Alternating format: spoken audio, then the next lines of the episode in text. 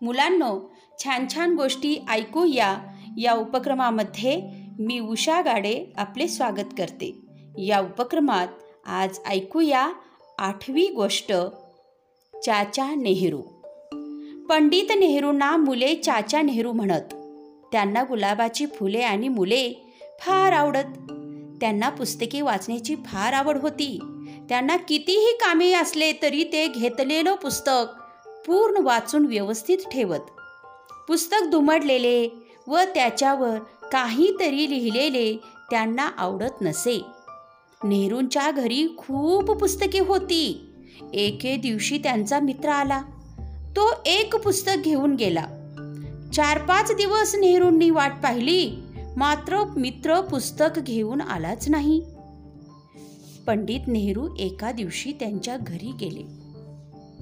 त्यांनी पाहिले ते पुस्तक कपाटात आहे. दुसरी पुस्तकही तिथे होती. सर्वावर धूळ साचली होती.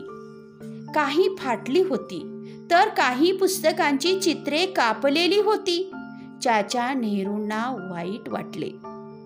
त्यांनी ती सर्व पुस्तके काढली फडक्याने स्वच्छ पुसली कपाट पुसले पुस्तके नीट लावली. इतक्यात मित्र आला. मित्राने ते पाहिले त्याला लाज वाटली. पंडित नेहरू खूप रागावले. ते म्हणाले तू पुस्तकांचा अपमान केलास. पुस्तके म्हणजे विद्यादेवी. आपण पुस्तकांची पूजा करतो. त्या दिवसापासून मित्र पुस्तके नीट वापरू लागला. त्याला पुस्तकांचे महत्त्व पटले. मुलांनो या गोष्टीतून आपण काय शिकायचं?